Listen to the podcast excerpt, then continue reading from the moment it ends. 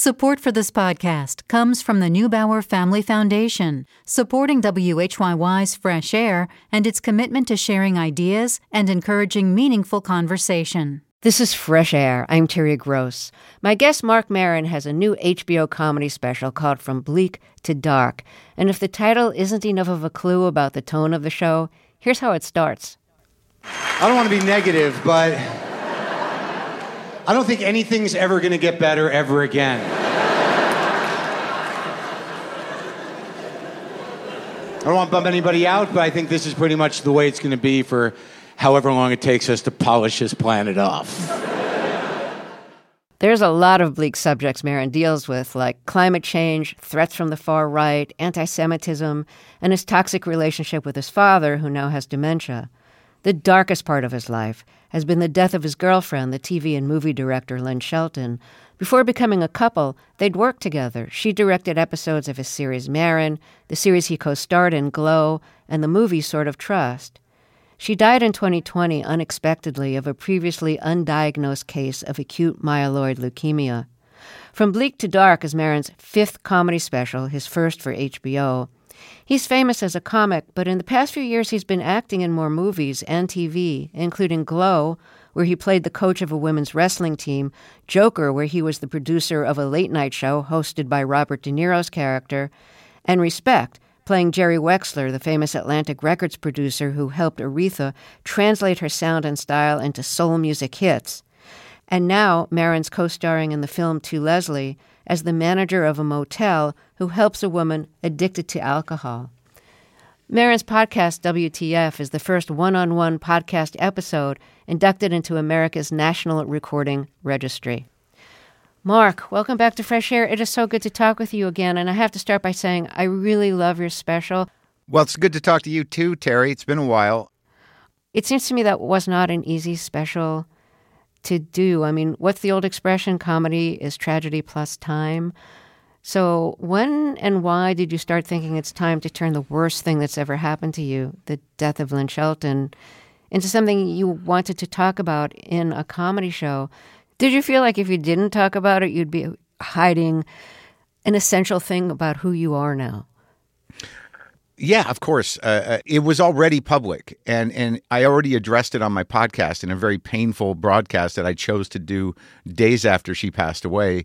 You know, just out of respect for what we do and out of respect for her, and and and it was kind of crazy.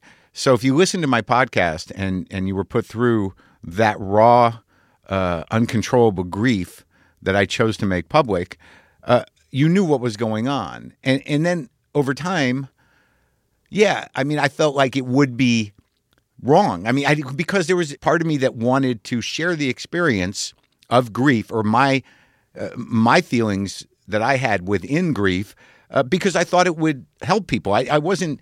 It really was something more selfless than I think I'd done. I think there is not a, a very broad or public cultural dialogue around grief and around loss, uh, and it's something that everyone's going to deal with. Everyone is going to deal with it.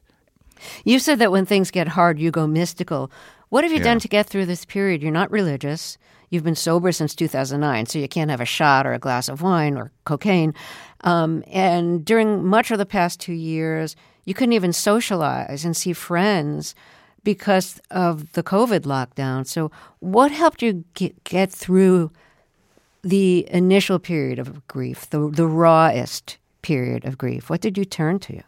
Well, it was so isolating because you know sadly um, you know her and I weren't together long enough uh, you know publicly or, or, or in our in our relationship. You know we've known each other for years but as as partners to, I didn't know her family really. Uh, you know, I'd met them at film festivals once or twice, a couple of them, but but I didn't know them. There was no relationship there, and it was just, I I mean, what I was managing when that happened is like if I hadn't asked her, you know, I, I, I, they were taking her away, you know, in the ambulance when she she collapsed after really a very uh, quick. It was not even. It was like a week of of you know ext- extreme flu symptoms. And and when they were taking her away, I said, you know, give me your phone. And she's like, I need my phone. And I said, well, give me the code. And I don't know why, but I she gave me the code. And and if she hadn't done that, I don't know what would have happened. I mean, they t- because she was unconscious by the time she got to the hospital and she was fighting for her life the rest of that day. And I had to get on the phone with an intensive care nurse and say, "Well, here's the code. You know, get me some Sheltons because I, I don't know her people." And when she went into the hospital, she listed me as the point of contact because she didn't think she was going to, you know, die. But I felt it necessary to have her her family really to to take the lead in, in handling a lot of this stuff. So initially, leading up to her passing was just uh, devastating. And then my brother came out, and um, you know he stayed for like two weeks, and we had to you know go through her stuff. So that was devastating, but oddly engaging and and somewhat distracting in the midst of you know just being shattered and, and crying you know all the time and on and off. And then we also had some sort of Shiva experience happening like the next day after she passed. Michaela Watkins had put together like a Zoom thing where people, it was almost too soon in a way and very awkward. And, and you know, it was there that I started to feel a, a certain insecurity around my relationship with her because there were people that have known her for decades. She has, you know, a, a, a husband and a son and all these old friends. And I just felt like, you know, like I'm, I'm just, like I don't I, I didn't have that long with her and, and I'm the guy that she died with and it felt like a, horrible weight and it, it just added to the sadness and and uh, but but ultimately um, what helped me in the isolation and helped me deal with things is that my community reached out in a way that I never thought possible because it was public and I got you know I got phone calls from so many people that you know I barely knew you know, in in in in comedy and and show business, and and uh, everybody really, you know, reached out. They sent food. Some people kind of came over despite the COVID, and you know, some of my, you know, I remember that Alison Brie from from Glow, she came over and and she and you know we. It was it was a weird time because you know there there was this sense that even hugging was somehow life threatening. You know. Yeah. And also, I, I got into the habit of doing these Instagram lives every day where, where I felt a, a need to have an audience or to engage because there was no way, there was no one, I, I couldn't, I was alone over here. So that became sort of essential and peculiar because I was doing basically some version of a morning show from my porch every day. Uh, sometimes for an hour and a half a day, I would have, you know, five, 600 live viewers and you know we would play music. I would be angry. I'd talk about politics. I'd talk about grief. You know i would you know we you know, play records and you know play with the cats. And, and it i think it worked two ways and it also was the beginning of the process of understanding uh, showing up for other people without knowing it is that you know this is the middle no one was going out and i had this strange audience of uh, other people who were alone in their homes and they they became sort of regulars and they they became very grateful and it became a community and that sort of like in a lot of ways you know got me through oddly. Did you do things to try to like center yourself or calm yourself that you'd previously Yes. been dismissive of Sure. I, I tried meditating. I got into routines uh, around that. Ultimately, it was just it was about sort of staying busy and staying engaged and talking to people. You know, like uh, my my buddy Sam Lipsyte. You know, him and I established this sort of daily phone call, and it was sort of a beautiful thing. You know, right from the beginning. Like soon after she passed, Sam and I would talk on the phone every night you know, for like at least an hour, you, you know, to keep that connection. And I had, I had other friends that I was in touch with, but you know, Sam really stepped up, and, and we still we still do it really, not as often, but pretty frequently. So you live alone, and you've you've lived alone a long time. And I, I know even during part of your relationship with with Lynn before before she passed, that you were sometimes living alone but being together most of the time. Um, but you had your own places. Are you good at being alone? Do I get- love it. Yeah. Uh huh. Talk to me a little bit about that. About what the value is for you of being alone, and what your need is to connect with people, and, and how you balance all that. I, I don't know, but uh, you know, I've just been so fortunate in not having children, and and so fortunate in in in somehow turning my career around at some point that I'm I'm, I'm relatively financially secure. And also, I've been through enough relationships and through enough things to to kind of know myself, you know, pretty well at this point. I imagine, though, that yeah, who the, who knows what would have happened with Lynn and I? But it was really the first time in my life I had sort of relaxed into, you know, what was an age appropriate relationship was a relationship based on respect and attraction and caring. And and you know, when she was here, she was spending a lot of time here because it was the pandemic, and it was nice to have a sort of home base. I imagine that her and I, in my fantasy or, or what I thought at the time, that I'd really found, you know, someone to. Um, spend spend the rest of my life with. But but who, who knows? So but but for me, like people ask me, why don't you get a, a personal assistant? I'm like, well, th- what would I do with my life? I mean, I I like going to the post office. I like going to the record store. I'll shop at two or three uh, supermarkets a day. Sometimes I'll cook, you know, for hours uh, just for myself or or for the the woman I'm seeing now. I like doing little things around the house. Uh, I play guitar. I listen to records. All I know, and and then I'm interviewing people for the podcast, is that by the end of any day, I feel like I've had a pretty full day by myself and a pretty satisfying day generally by myself. Uh, I just engage with life. I like running errands. I like going on hikes. I don't know. It, it doesn't. It feels uh, totally satisfying. So uh, I don't know what that means about me. I can't, you know, present myself as some uh, emotional wizard or some psychologically sa- stable uh, person in terms of relationships. Uh, but I, I just, um, I do a joke. Did, did I do it? I don't think I did it in the special where I say, "Look, I know."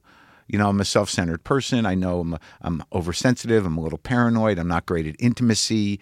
Uh, I know I can, you know, I, I'm prone to anger sometimes. I know all these things about myself. I don't know why I would need someone in my house telling me them every couple of days. So. so you dropped in that answer that you feel lucky that you didn't have children. And in your special, you joke about not having children and that you never really wanted them. And you say, if you have kids, I can't begin to tell you how great it would be if you didn't. and I thought that was really funny. But I was wondering when you wrote that, did you think, like, I'm going to lose every parent in my audience if I say this?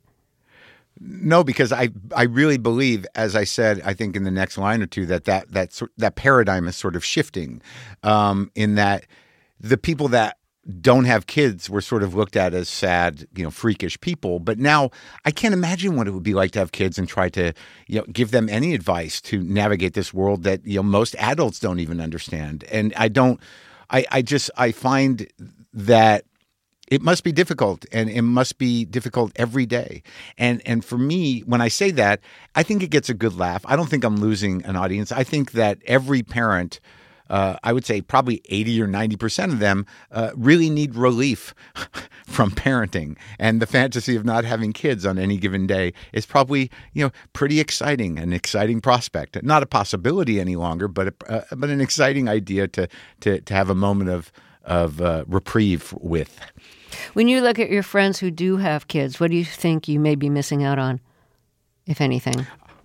I think that there's something that you know stifles my emotional growth because I don't have kids. And um, I think that there's something about the selflessness necessary and the type of love uh, that's available there that I'll never experience. But I have uh, a, a, sort of a, a difficult time experiencing love with humans in general, and so so like I'm still kind of like trying to let myself you know love in a way just just to have a relationship. Uh, but I, am so uh, terrified of it and guarded in certain ways. I mean, the, the, people that really get the best of me are, are audiences that I walk away from. Yeah, but that's uh, that's crazy. You know, like because you're so intimate with audiences, you reveal so much about yourself.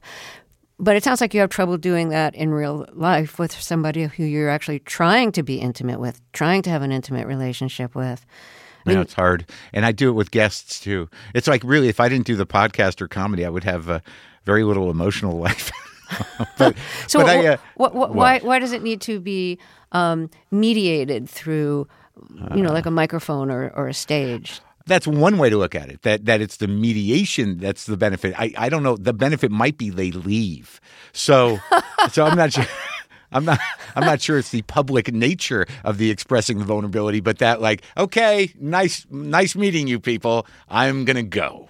Yeah, kind of like nice meeting you, and I don't really know know who you are, and you don't Exactly. really know who I am, and we don't really yeah. have access to each other. That's so right. this has been great. Yeah. Good night. Yeah, yeah, Yeah. good night. I'm glad you uh, got so much out of that. I'm going to go spend the other 23 hours of my day.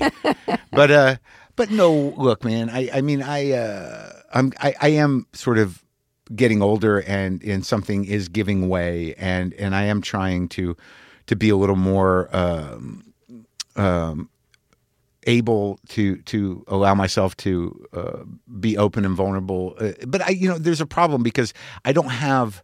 You know, I grew up with with very faulty emo- emotional boundaries, so I couldn't keep anybody out, and you know, and my sense of self was threatened. You know, for most of my life, you know, either by you know my parents' needs or or the relationships that I got into that were destructive. So it's I really had to shut down uh, at some point in a fairly conscious way. And now that's sort of giving way, and certainly losing somebody you love, uh, in in in the way that I, I did, and that was really a different type of love for me. Is kind of, you know, force something open. Um, I- don't I don't know what what exactly it is, but you certainly look at life differently when somebody uh, passes like that and and does so tragically. And, and and you realize how like impermanent things are. When somebody Totally. dies suddenly and unexpectedly, you're, you're totally unprepared for it. Um, so, did you make changes in your life after thinking about how how vulnerable people are and how fragile life is and how impermanent?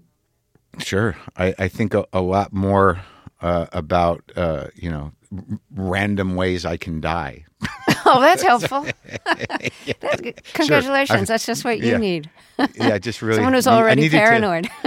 yeah, I needed to grow like that, Terry. I needed Yeah, to yeah, really uh-huh. expand my imagination. So every every moment uh, awake is terrifying. Um, well, I, I think certainly coming through it and and living with the grief, I do believe that I'd like to find some joy. I've I've really put a lot more thought into you know stopping the compulsive nature of how I work to live in a way that's present and, and has some happiness in it because I don't know that I, I ever really did that. So in that way, I think that it, it makes me a little more open and a little more available for, for some joy uh, if, if, if I'm capable of it. Because Lynn was like, like Lynn was just exuded a sort of positivity and joy and was so charismatic and, and, and so kind of like, uh, all about you know just living and and showing up and just excited and she was such a great laugher you know and the fact that like she loved me because I didn't believe it for a long time you know I really fought it I fought her on that and um but she kind of persisted and and broke me down and and and I finally accepted it but I don't think I'd be doing some of the stuff I'm doing without her in my life. And and it just so so happens that, that, that some of those things are are some of the things that are uh, you know kind of um, you know bringing me joy now. And I and I don't think I would have felt confident to do them without without her in my life. What kind of things are bringing you joy? Well, you know, playing music. Uh, Yeah, because you're performing now with your band. You Yeah. didn't used to perform. I was just terrified of it, and it was Yeah. it, it made me feel very vulnerable. But like I, I got some guys together. Jimmy Vivino plays with me sometimes. Ned Brower, Jonathan Schwartzel. You know these guys who uh, the Flanagan over at Largo hooked me up with, and and we you know we do shows there. You know we've done several shows where I kind of play covers and sing, and and these guys are, are great musicians, and and it's just I don't know. You know it's made a big difference in my life. But like Lynn was always telling me to play. She, we used to sing together, her and I sometimes, and we were going to do it more. And and she loved it when I, I used to sit in like my friend Dean Delray used to do a evening of ACDC once a year and I and I would go jam. But she always was like, You gotta play, you gotta play more and and you know, and now I'm doing it and I really think it was her belief and, and her pushing me to make me feel confident. And it's the same with acting, you know.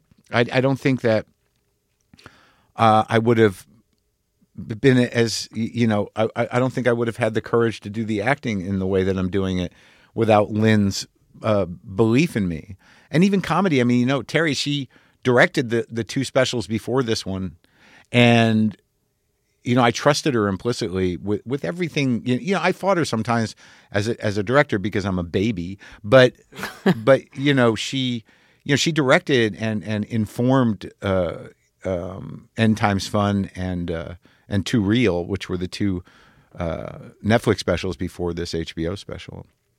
Marc Maron's new HBO comedy special, From Bleak to Dark, is streaming on HBO Max.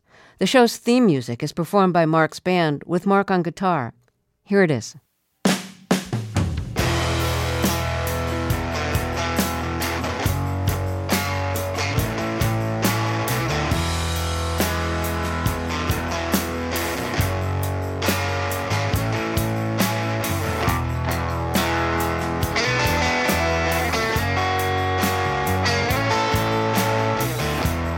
After a break, I'll be back with Marc Maron, and Ken Tucker will review the new volume of Columbia Records' official release of Bob Dylan bootleg recordings.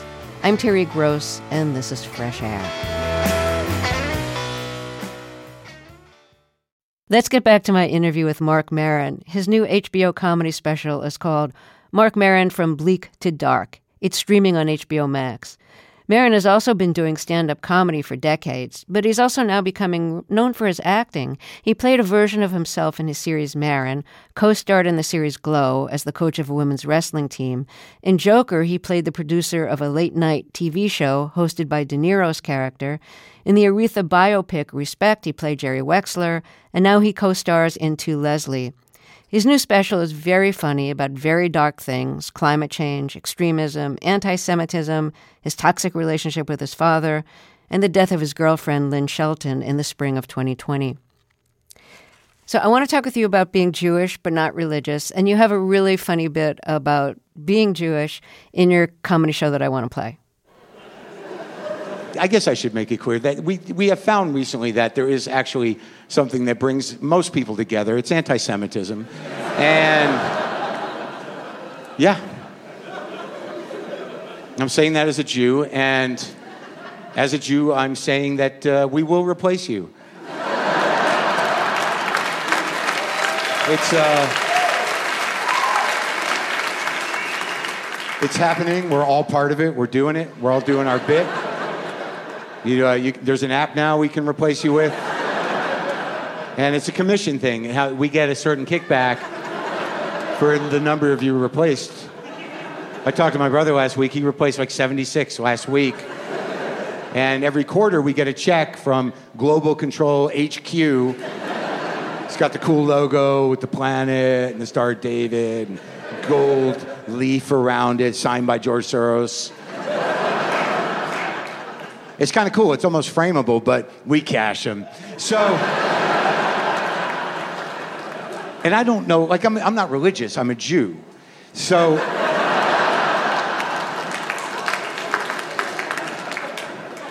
And there's a difference between Jews and Christians, obviously. I mean, I think if the relationship with God is different, if you look at the, the, the, Testaments, the Old Testament, it seemed like the relationship with Jews and God was basically, what? what? What do you want me to do? Now?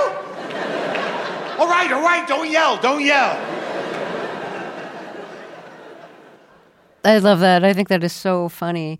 Um, and I got to be honest with you, Terry. I think I've been doing some version of these jokes since I've been doing comedy, and and since it's so weird to me because for years I didn't even identify as a Jew on stage because I didn't think there was a way to do it that wasn't stereotyping. That you know, all I could see is you know like. Uh, you know, like uh, you know, like uh, Jackie Mason, sort of like a Jew when he goes on vacation just needs a place to sit at. yes. You know, so it's like I can't do that, and I can't. But all my heroes were were were those guys, not him particularly, but Jewish comics. And then at some point, it just became about you know going over the top with what non-Jews believed conspiratorially Jews were up to. So this theme, and even in End Times Fun, it's always sort of been there because I think it's important to identify uh, it, it, especially in the face of, of anti Semitism being normalized uh, culturally as something that just exists among us, and that's that. So I get I get aggravated. And everybody's upset. Like you don't have to be Jewish about right. Jews will not replace us. I mean, it's just part of a larger trend of like the normalizing of hatred and racism and sexism. Um, yeah. Did your parents talk to you about anti Semitism and were you dismissive of it because you didn't necessarily see any around you? Well, I think you know it was always sort of uh, uh, drilled in. I mean, I did go to Hebrew school. We were conservative Jews. I was bar mitzvahed, and we did. You know, we were shown those movies of uh, you know piles of hair and um, and Oh, bodies and pits. yeah. yeah. So it, it it was it wa- it's always been in there, and and the the few times that I'd encountered it was usually at uh, a non-Jewish summer camp uh, where we all had to bring. Uh, a hat and boots, and were assigned a horse and a gun. So uh, I, did, I have that part of my Jewish. You were assigned a horse and a gun? Yeah. Well, there was shooting. We, we learned. I, I can. I know how to work a, a shotgun shell loader, and I can shoot a 22 pretty good. I grew up around guns because New Mexico, the, they, they kind of came with the territory. But yeah, I did go to a camp where you had to you had to bring a Stetson, you had to bring boots, and you were assigned a horse, and you were going to shoot guns and tie flies and fish for trout. Yeah, I I did that. Brush Ranch, baby, Brush Ranch. How did it feel? It's fine. But I also went to uh, Jewish camp and I also went to a music camp. I, I've always lived in these two worlds, Terry. Like I, I went to that camp one summer and then I went to a tennis camp. My parents just wanted us out of the house. They, they would send us to two camps in a summer. But I've always had these two parts of me. Well, you know, you and I were in the same episode of Finding Your Roots, the Yeah. Henry Louis Gates PBS show in which they trace your ancestry through the help of your DNA and also through these great genealogical experts. They do a lot of deep research. And this was basically like Finding Your Roots Jew edition. Yeah, exactly. It was you, me, and Jeff Goldblum, and the Yeah. uh, the theme of the show was uh, it was called Beyond the Pale, and Hmm. it referred to the Pale of Settlement, which was basically the really large ghetto during the Russian Empire in which Jews were allowed to live, and it included parts of what is now like Belarus and Ukraine and Mm-hmm. Poland, and that's where all of our grandparents were from. Yeah. You, me, and Jeff Goldblum. Yeah. And Crazy. so, I mean, they, yeah, they were able to track, he said they were able to track my paternal lineage back further than they ever got into the Pale of settlement. And I found your lineage like so interesting because on one side, your your great great grandfather worked in like the oil business, and I'm thinking the oil business. There was an oil business, so apparently, like peasants, which probably included Jews, were allowed to do things like schlep the oil in, in wagons or something, and Right. the oil then was used to like grease wagon wheels. It was in um, Galicia. Yeah, yeah. And then on the other side of your family, it sounds like your great grandfather was something of a, a scoundrel or yeah. And what was it in South Carolina or something? in South Carolina, yeah. Yeah. And so he was in business with his son, and his son sued him and Yeah. won. The son won Yeah. fifty thousand dollars. And then there were about like a dozen other lawsuits against your great great grandfather for things like horse thievery and um, selling liquor illegally. And Yeah. I, I wonder what- it was like for you to find out that you had a quote colorful past. to me, like it, it, it kind of filled in the gaps around my father's bipolar behavior. I'm like, oh, this is where he got it from his great great grandfather on his mother's side, you know, because it seemed like the, the behavior, you know, it wasn't like he was running around robbing banks, but it all seemed like stuff that could happen in a manic episode. So I, I decided Oh, to frame it that way. Uh-huh. Yeah. I refer to it in the special. You know that that my my void started in the heart of a Oh, tailor's yes, life. yes, yes, Yeah. yes. Well, the idea is that you, you know if you have a, an emotional void where your where your heart should be able to pass down, uh, you know, through generations. And I say my void. You can track your void on 23andMe. I found out that my void uh, began in the in the chest of a tailor's wife in Belarus in the 1800s. It's a 99.9 percent Ashkenazi void, and Yeah, you've all been sitting in it for an hour. Yeah, and Ashkenazi is a branch of uh, of Jews. Um, So yeah, yeah, no, that that was great. Okay, I need to reintroduce you again. So here it comes. My guest is Marc Maron, and his new HBO comedy special is called From Bleak to Dark. We'll be right back. This is Fresh Air. There's a story that you tell in. Oh, that actually, this was in one of our interviews years ago I think it was in the 2000 interview.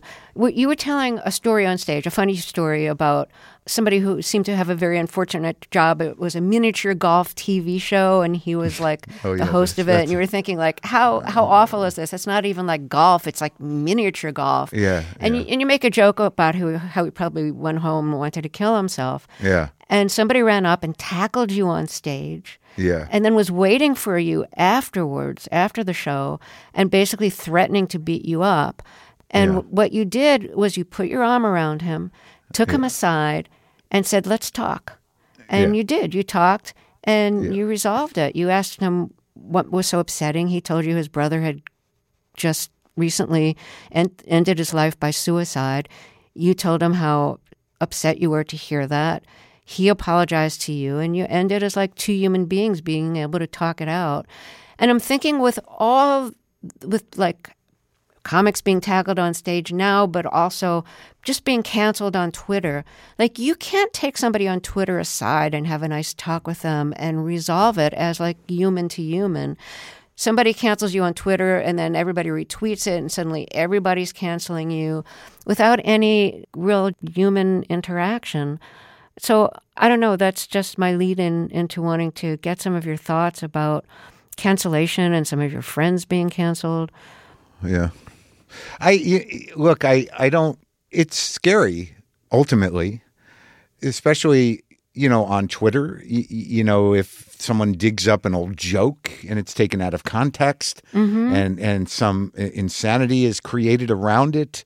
Uh, like, look, I know that I'm saying a lot of heavy stuff you know, about, you know, Christianity, about whatever, the climate, but ultimately they're jokes. I think around those tweets, especially, that if someone does a joke that is um, insensitive to uh, to trans people or to gay people or to uh, race, that you have to assume that the comedian was being insensitive, but is not necessarily uh, a Nazi or someone who is, you know, trying to to start problems, and they should be able to speak their piece. And I, I've seen things get out of control like that. And, and they don't get an opportunity to speak their piece. But also, when you do say things, there are consequences and, and there are reactions, public reactions that can pick up momentum. And sometimes you have to factor in that, uh, the fact of that when you know you, you say things. Do you find yourself thinking about past material that you wouldn't say now because the culture's changed, the language has changed, you've changed? Yes, absolutely. And and I don't think that, that that there's anything wrong with that. No, it's good to change. I mean, it's good to change when you look back and think like I should I don't believe that anymore. I don't think that anymore. Yeah. Well, it's, it's like it's just it's not even a belief or think. It's like you know jokes are jokes. And there was a time in my life where I was of the belief that you should be able to joke about anything and you should do it. And it doesn't matter how shocking it is. This is our job is to push this envelope. I've been in that zone when I was a younger comic, and I made you know I I would say definitely insensitive jokes, but I, I also thought there was some craft to them. But there are certainly jokes that uh, I grew to learn. Like I have been in my past, I've been called out uh, by by people who saw me at shows uh, for doing uh, uh, an Asian voice. Uh, that was not me. It was me doing somebody doing it who I had an experience with in a cab. But her point in the email was that you're still getting the laugh from that voice, so it, it's still in. It, it's still wrong. Uh, I have been called out for a, a trans joke years ago before any of this stuff. Uh, that was I was told was insensitive, and which I believed, and I stopped doing it. I had been called out uh, by someone. These are usually through emails of people who've seen me at shows for exploring the R word uh, in an in an earnest way, uh, and I was schooled on that. That it's not you know it's not about the people who are mentally challenged or intellectually challenged or whatever the correct word is now. It's really about everyone who loves that person and everyone in that family. That when you say the R word, it hurts all the people who have someone uh, in their life uh, who has those challenges. So, you know, I have taken the risks and I have honored the the feedback. And i have i those were the consequences is that that is the dialogue. You should rethink this. And i did and i stopped doing it. So I, I have one more question for you and it's kind of heavy and kind of personal but it's in the spirit of your new comedy show on hbo from bleak to dark. So this is dark. Um, when when your girlfriend the director lynn shelton w- was taken to the hospital and you didn't know she was dying, but she, but she was. She certainly didn't know it either. And then you got the call from the hospital saying, "Get over here right away. We're taking her off the life support machines." And of course, by the time you got there, she was already gone. And they they said, "Why don't you know? Why don't you go in with her and you you can spend a few minutes with her?" So so you did. Um, and I'm wondering if the image of her face after after she had passed stays with you.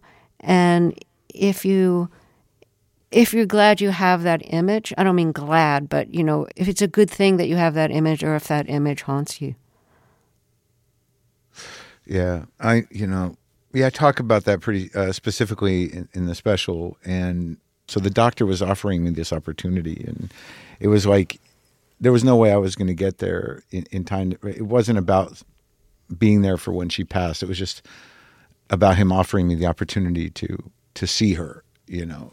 And it seemed like when he offered me that opportunity, he knew that she was going to be gone. But I I don't I don't go there really when I think about um, her passing. I, I, I do not regret going down there and, and having an opportunity to get that type of closure and, and say goodbye in that way. But usually, when I think about that day and the day before, I just, you know, it it really becomes about you know, you know, did did I show up for her enough? You know, who was I? You know, that week. You know, you know, because I just hope that I was showing up for her. Um, in a in a caring way. Yeah. Marc, I, I, really, it's so good to talk with you again, and I'm really grateful for your comedy special. Um, it really made me laugh a lot, and that felt really good. Um, but it also is really uh, very thoughtful, very reflective, and emotional, and to do all of that at the same time is a balancing act that is really hard to achieve, but you did it. So thank you for that. You're welcome, and thank you for talking to me. Um, I, I, really appreciate it, and uh, I have uh, nothing but love and respect for you, Terry. Oh, that's how I feel about you. I'm so grateful for our microphone relationship, yes. um, mediated by microphones, but yes. really important to me. Um, oh, good. Well, thanks. Yeah. Marc Maron's new comedy special, From Bleak to Dark, is streaming on HBO Max. After we take a short break, Ken Tucker will review the new 17th volume of Dylan's bootleg recordings released by Columbia Records. This is Fresh Air. Columbia Records has released volume 17 of its official Bob Dylan bootleg series. This one is titled Fragments Time Out of Mind Sessions 1996 to 1997, and it provides an extensive new look at one of Dylan's most acclaimed albums, the Grammy winning Time Out of Mind. Rock critic Ken Tucker says this package of five CDs offers a wealth of new ways to experience some of Dylan's most moving music.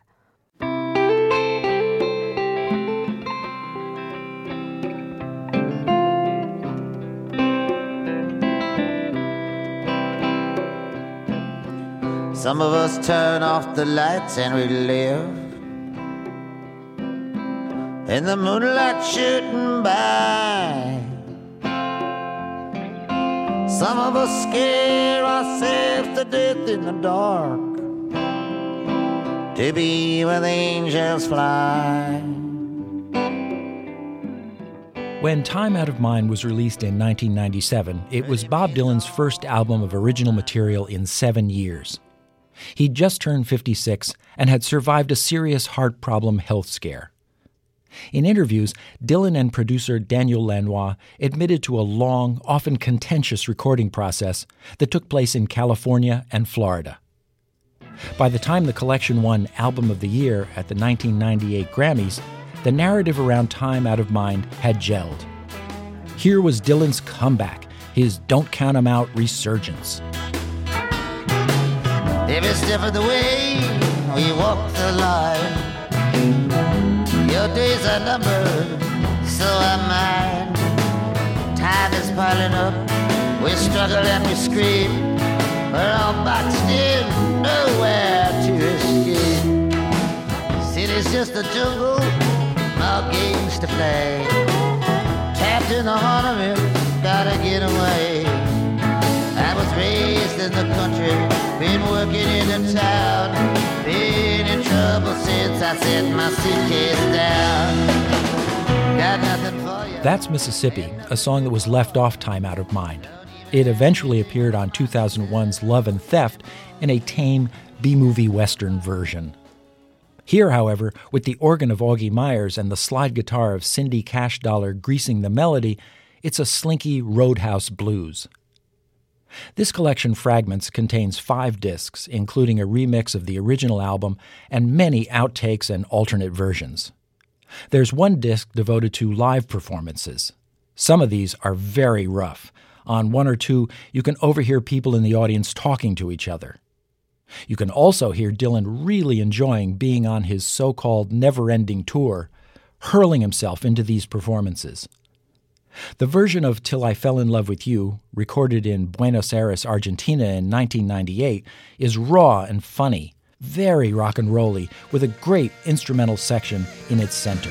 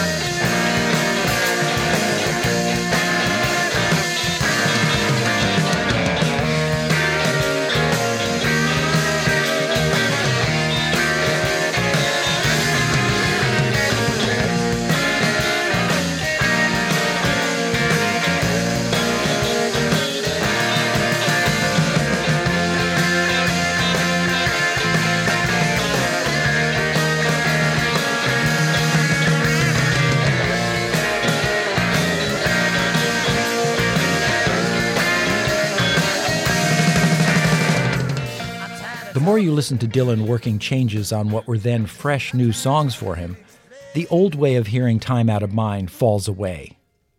This isn't about Dylan and Lanois trying for a comeback or a hit or a Grammy Award. I mean, it is, it probably was, but who cares about any of that now? The songs outlast and exceed their initial framework. Time Out of Mind is an album about effort, about work, about trying hard, laboring to be understood and to be loved. In song after song, Dylan is walking down a dirt road, trying to get to a lover, but she's a million miles away.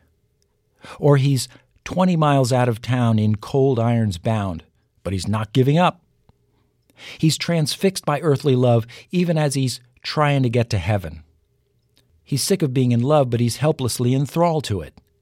He has a long talk with a waitress in a roadside diner that only convinces him he has to continue to try. And so he keeps on, in a song that didn't make the album, Marching to the City. Snowflakes are falling on my head. Lord have mercy, they feel heavy as lead. I've been hit too hard, and I've seen too much. Nothing can heal me now but your touch. Once I had a pretty girl, she did me wrong. I'm marching to the city bus, and the road ain't long. The atmosphere Dylan and Lanois achieved remains eerie and vital, a rhythm that skeletons might dance to in a graveyard, using a few discarded bones for percussion. Dylan, with his Crypt Keeper rasp, has the last laugh. Ken Tucker reviewed fragments, time out of mind sessions from the Bob Dylan bootleg series. Our technical director and engineer is Audrey Bentham. Thea Chaloner directed today's show. I'm Terry Gross.